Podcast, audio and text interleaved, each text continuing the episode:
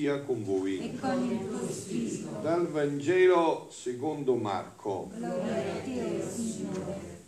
In quel tempo Giovanni disse a Gesù, Maestro, abbiamo visto uno che scacciava demoni nel tuo nome. Volevamo impedirglielo perché non ci seguiva. Ma Gesù disse, non glielo impedite perché non c'è nessuno che faccia un miracolo nel mio nome e subito possa parlare male di me. Chi non è contro di noi è per noi. Parola del Signore. Parola del Vangelo cancelli tutti i nostri peccati. Prima di introdurmi nel mio unico argomento, quello preferito della divina volontà, però voglio passare un attimo attraverso un'omilia che, breve, un breve pezzo di omilia che ha fatto un sacerdote che ho visto molto vicino al mio momento della mia vita anche, no? visto che coincide anche per lui la stessa cosa. No? Avete visto che Giovanni, l'Apostolo, San Giovanni, è geloso, si vede, no? Cioè, dice, Signore, abbiamo visto uno che cacciava i demoni, ma non è dei nostri, e quindi gliel'abbiamo impedito. Ha avuto un modo di gelosia, no? Poi Giovanni sarà perfetto dopo della Pentecoste, no? Dice bene, condivido anch'io questo che dice questo sacerdote, ha avuto un modo di gelosia, insomma, no? E lui dice, e vale anche per me questo che dice lui, non nascondo che ho letto molti commenti, io veramente pochi, alcuni così quando tempo, perché ormai sono tutto dentro nella Divina Volontà, però ho letto dei commenti scritti da pastori evangelici, dice lui, e tuttora ascolto molte catechesi su YouTube. Anche io quando ho l'opportunità ascolto qualche catechesi di qualche pastore evangelico, perché hanno il fuoco, sono come noi che parlano fermati, fermati, no? hanno il fuoco, hanno proprio il dono della parola, è vero il dono della parola, no? una parola che è viva, no? che non ti fa venire il sonno, non ti fa sentire stanco nell'umilia, una parola viva, insomma, no? Dice, essi, dice pure lui, hanno veramente il carisma della parola, il carisma che molti di noi preti non hanno, che dovrebbero avere perché le assemblee domenicali si lamentano, perché la messa quotidiana raramente si fa anche l'omilia ormai, no? almeno in quella 2000, si lamentano delle omelie che facciamo. La gelosia è un sentimento che non è estraneo al mondo della Chiesa, anzi è molto sviluppato nel mondo della Chiesa la gelosia, no? e soprattutto nel clero. Ovviamente la gelosia crea divisione, la gelosia è possessività, la gelosia ti fa dire questa cosa è mia, è un carisma mio, non deve avere nessuno. Non lo voglio condividere con nessuno. Si potrebbe anche rimanere delusi se il Signore concedesse lo stesso carisma a un'altra persona. La gelosia è infantilismo. Il bambino che a bordo ha avuto regalato un giocattolo non lo vuole condividere con nessuno, visto che gli deve insegnare, no? Il bambino è mio, no, deve toccare l'altro, l'amichetto, no. Eh, l'invidia è un sentimento che si prova nel vedere che una persona ha un carisma che non si ha. Certamente l'invidia non è una uh, cosa. L'elogio sincero non escono mai dalla, parola, dalla bocca di chi è geloso o invidioso, no? Invece, questo vale soprattutto per noi anche, noi dobbiamo vedere la verità e dobbiamo gioire per il bene dovunque si fa. Bene, bene, se uno sta facendo un'opera buona, eh, non è che tu lo devi ricattare se fa parte, è un bene che sta facendo, no? Cioè è una cosa buona che sta facendo e tu devi essere sincero, devi essere leale, devi dire guarda questa è una cosa buona, veramente. Sta facendo una bella cosa, una buona cosa, è una bella cosa. Sono certo, dice lui anche anch'io, che in paradiso troveremo fratelli e sorelle che non sono mai appartenuti giuridicamente a Cristo attraverso il battesimo, ma che lo hanno amato molto più di noi, hanno per sentito dire. Quindi il problema di, eh, di questa prima, diciamo, di questo aspetto del Vangelo è proprio questo, no? Cioè essere sinceri, guardare in faccia la verità, chi fa il bene fa il bene, indipendentemente da chi è, si vede no? quando il bene c'è e tu ne devi giuire,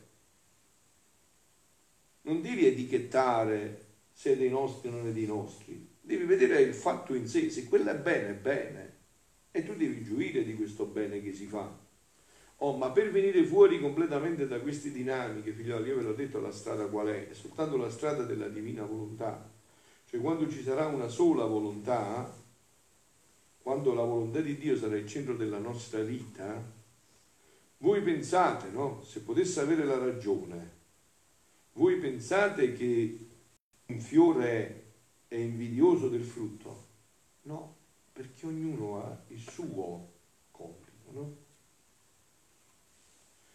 Vedete, diceva Santa Teresa del Bambino Gesù, uno è un bicchiere, uno è una bottiglia e uno è una botte. Se il bicchiere è pieno fino all'orlo, è invidioso della bottiglia del bo- della botte? No, perché lui ha riempito la sua parte e non vorrebbe di più perché se no scoppia, non può essere invidioso. Quindi il problema è questo, cioè il problema è riempire la nostra vita di Dio e questo può avvenire solo attraverso questa vita nella divina volontà. Questo può avvenire solo attraverso questa vita nella divina volontà. Non c'è via d'uscita, avete capito? Cioè non c'è via d'uscita.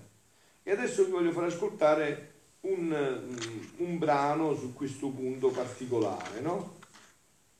Dice Luisa, siamo il 10 novembre del 1933, dopo che Gesù dice Gesù, sorprendendomi, mi ha fatto una solita visitina e mi ha detto, figlia mia benedetta, nella mia patria celeste regna l'atto unico, un solo atto universale. Una è la volontà di tutti. Ecco qua. Una è la volontà di tutti. Ciò che vuole l'uno vuole l'altro. C'è una sola volontà. Nessuno cambia azione né volontà.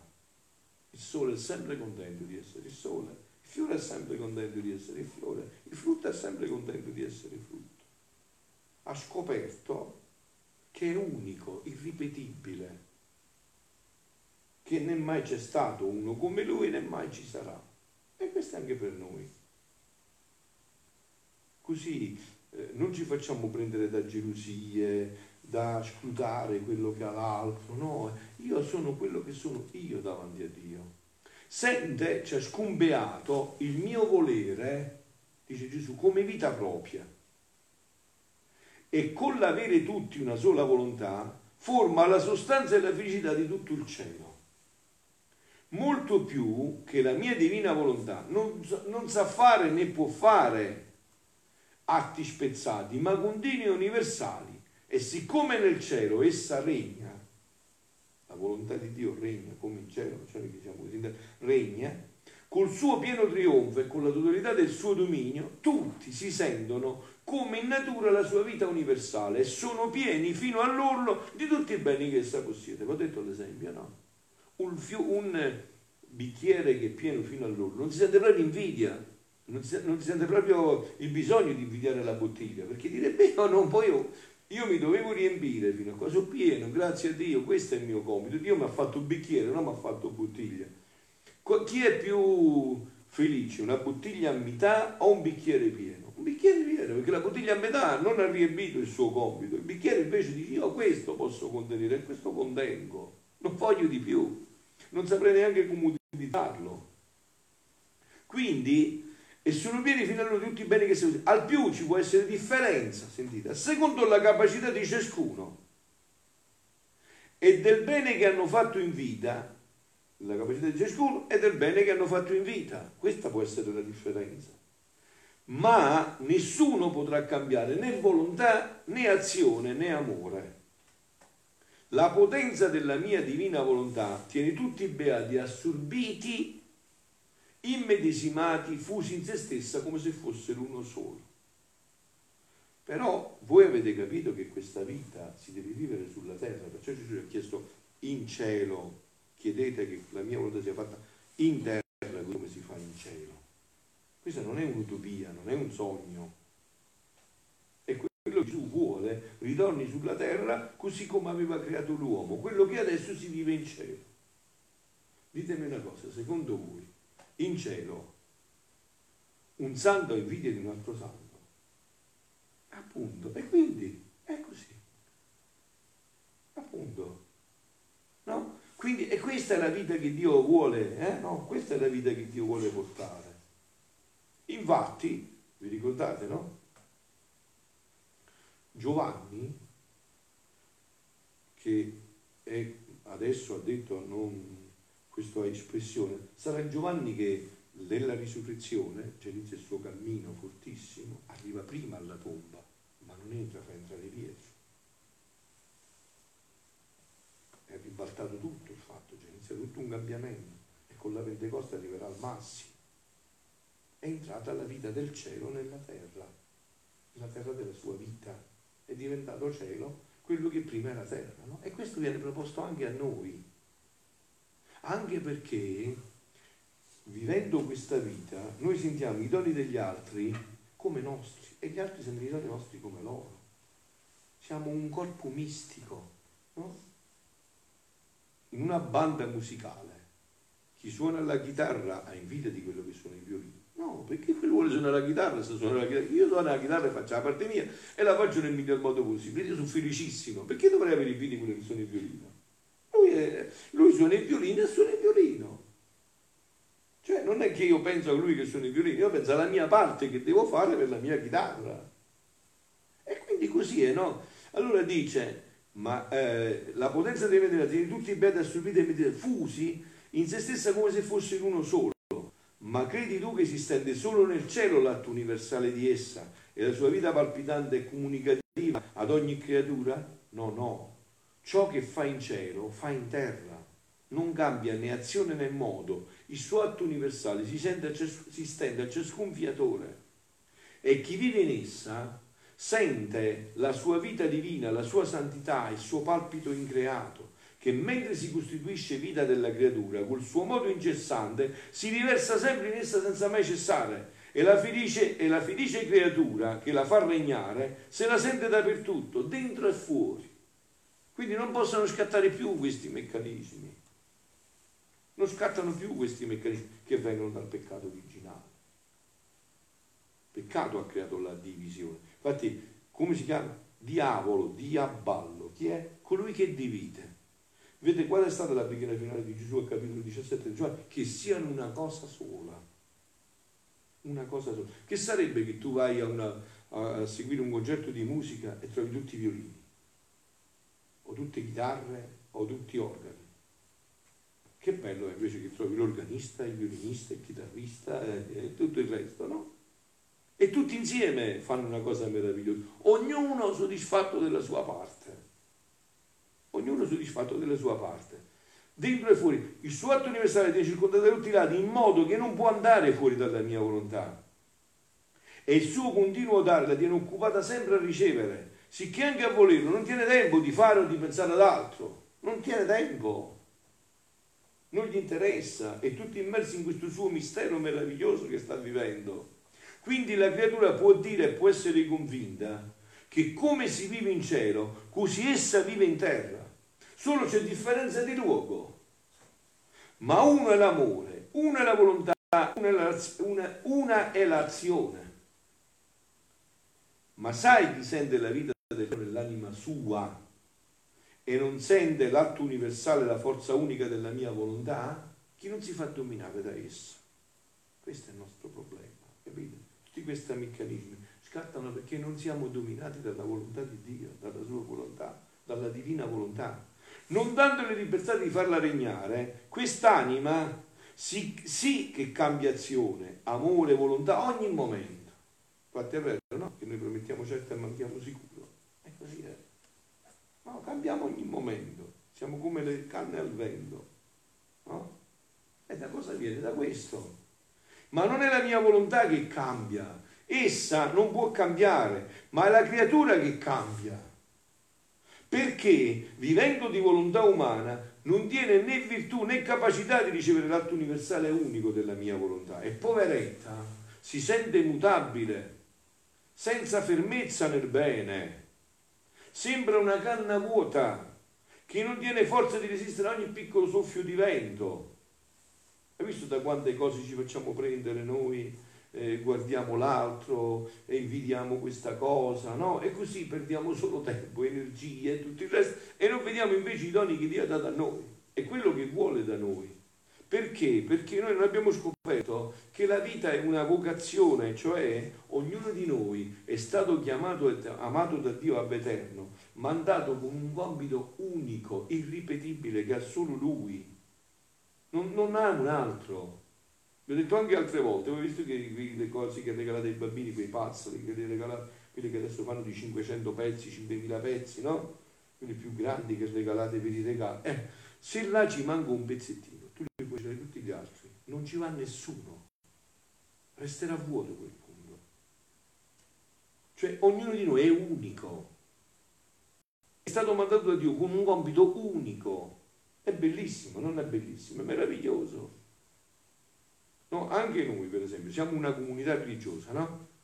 Abbiamo deciso di vivere una stessa regola, di mangiare gli stessi cibi, di alzarsi allo stesso radio, di avere lo stesso abito, ma ognuno di voi è unico, è ripetibile. Io devo fare santa a modo mio, Suor Maria Diana a modo suo, Suor Maria Francesca a modo suo, Suor eh, Fra Francesca a modo suo, Fra Gian Maria a modo suo. Cioè ognuno è unico, è irripetibile. Dio non tocca quell'unicità, anzi desidera che tu la realizzi in pieno, quell'unicità, quell'essere tuo unico. No? Quindi dice, e la volontà umana e poveretta si sente mutabile senza fermezza nel bene, sembra una canna vuota di resistere le circostanze, gli incontri, le creature, eh, le servono di vento per metterla in giro. Hai visto che noi siamo adesso tutti contenti? Poi arriva un fatto, eh, poi arriva un altro, eh, e così, beh, subito, no?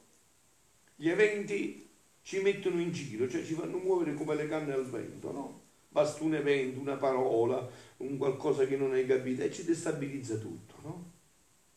Perché ora a fare un'azione, ora un'altra. Ora ad amare una cosa, ora un'altra.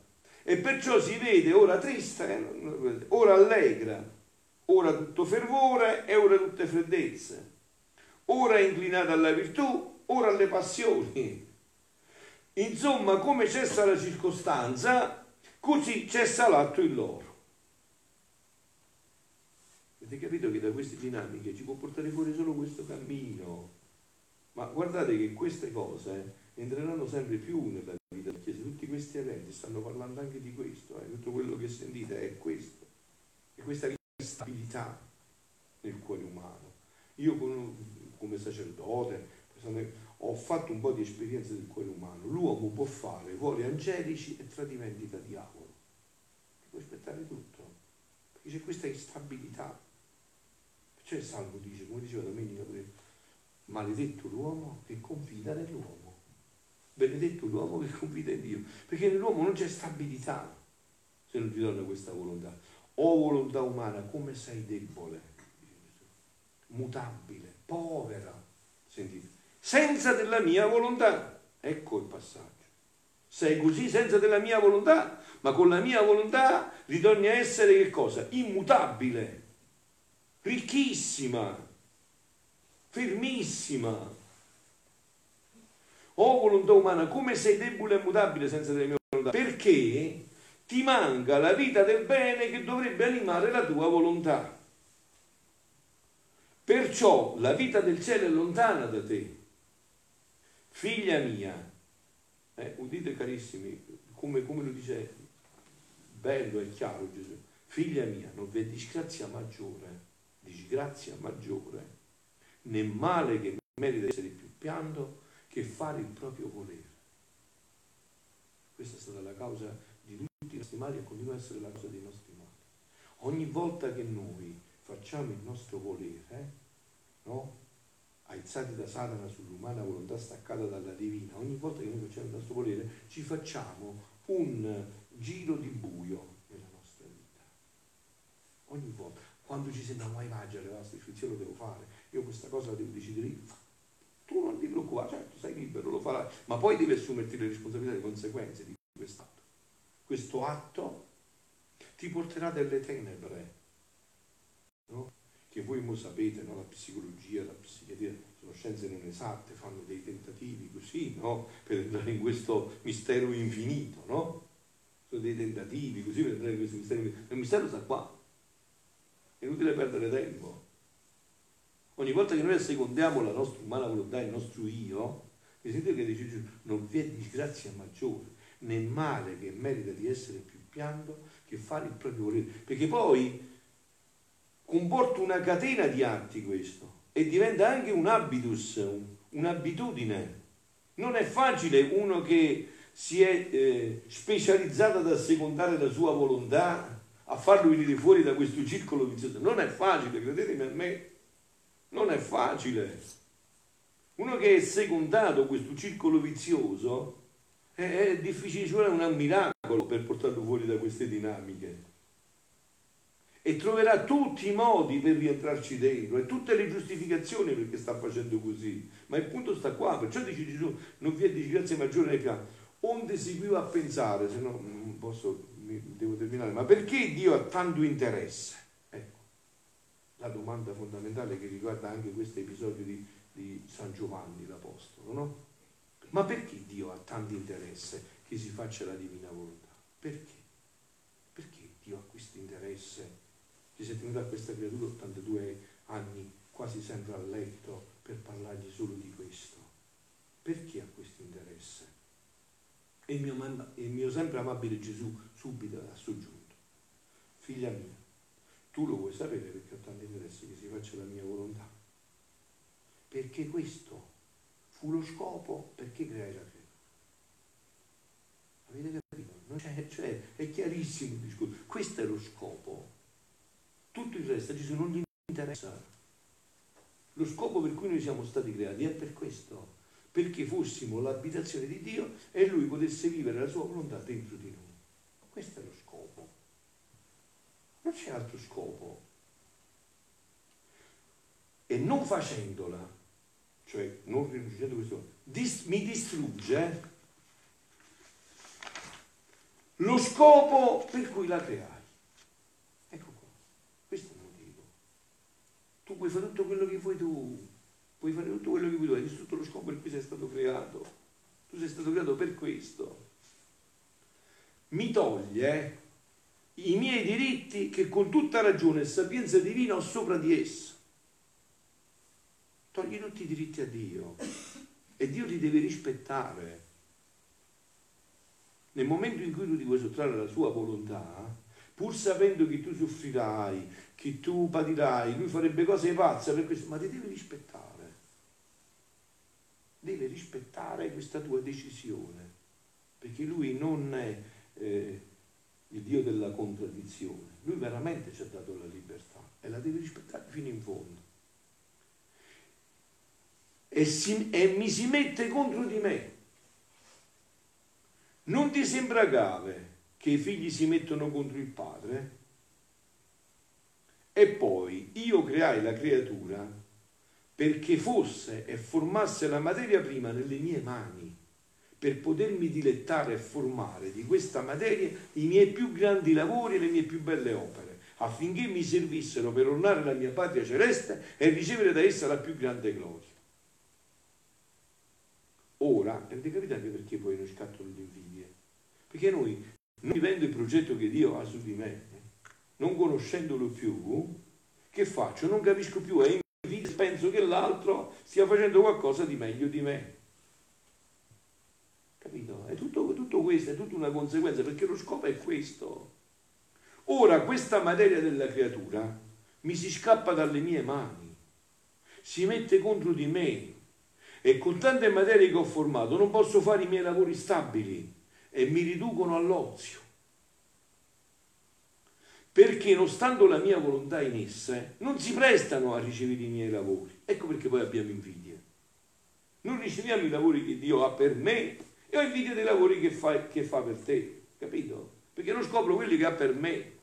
E questo perché non si scopre? Perché non c'è più una vita interiore.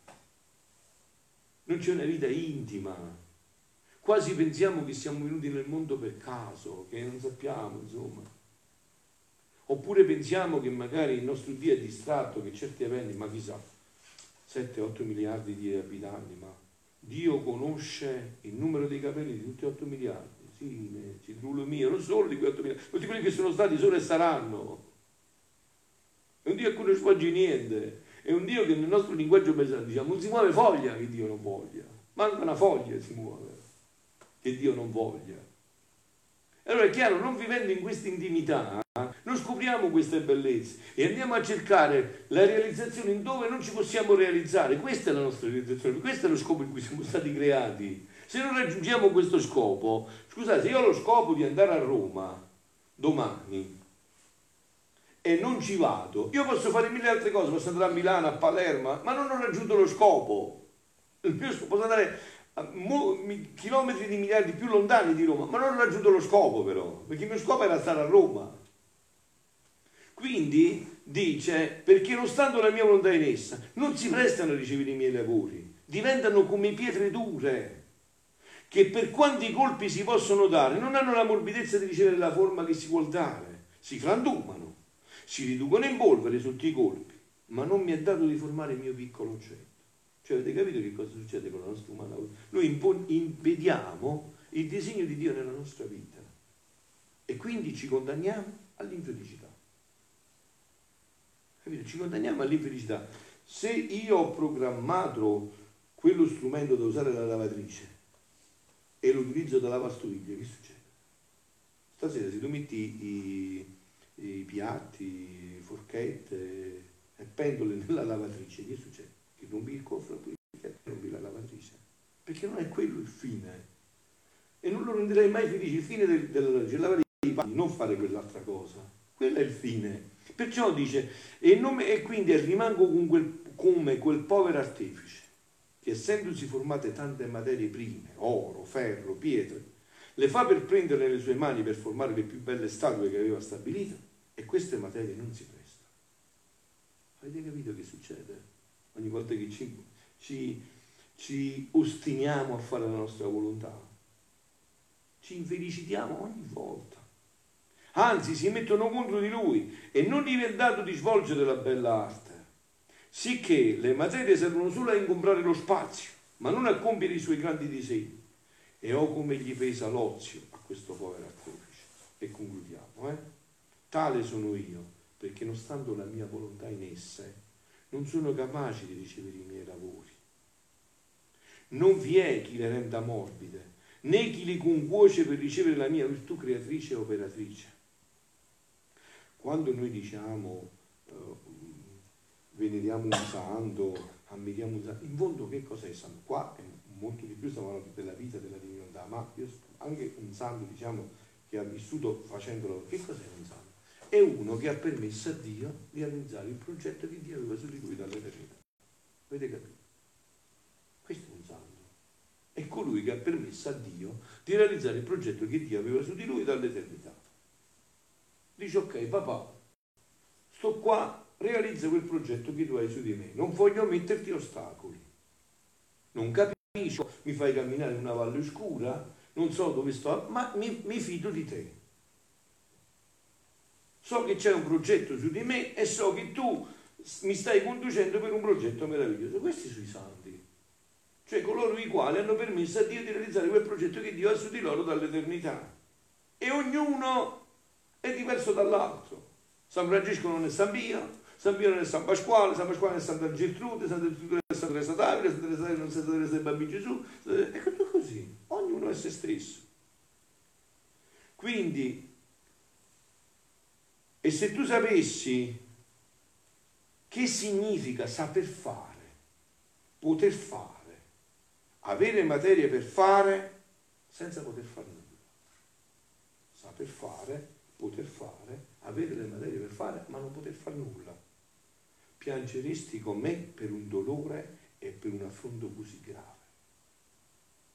Ti pare poco vedere tante creature che ingombrano la terra e per chi in esse manca la vita operante della mia volontà, non mi è dato di svolgere la mia arte e di fare ciò che voglio. Perciò ti stia a cuore di far vivere solo la mia volontà divina nella tua anima, perché essa sola sa disporre le anime a ricevere tutta l'abilità della mia arte, e così non metterai il tuo giro nell'ozio, ma sarò il lavoratore assiduo per formare di te ciò che voglio. E vi lascio, guardate, io vorrei che voi lo meditaste per un anno questo brano, questo penso che è la felicità della vita, è la felicità perché tu ti senti unico davanti a Dio, in un rapporto personale con Lui. Dici tu hai un disegno proprio per me, mi hai fatto dall'eternità, c'è un, un disegno unico, irripetibile, è mio, dammi la grazia di scoprirlo. Allora anche gli eventi, certo, fino a che non siamo in questa vita stabile, ci possono un po' urtare, ma poi te lo riprendi di nuovo e dici voglio scoprire il disegno che hai su di me. Quello che tu hai, hai da me scritto nell'eternità. In questo eh, si dovrebbe completare, ma vedrete qua un altro paio d'ore, insomma, si dovrebbe completare andando a leggere in questi scritti una pagina che ha proprio questo titolo, la pagina scritta nella divina volontà, dove Gesù dice io ho scritto per voi una pagina ab eterno. E sapete perché vi ho mandato sulla terra? Perché voi copiaste questa pagina. Io ho scritto una pagina, una storia di amore per voi. Meravigliosa. E vi ho mandato perché questa storia andasse a vivere sulla terra. E già che avevo paura che magari non copiaste bene, sono a fianco a voi per aiutarvi a copiare. Capite? Questa, e questa è la santità. Questa è la santità. Questo è quello che Gesù vuole da noi siano lodati Gesù e Maria.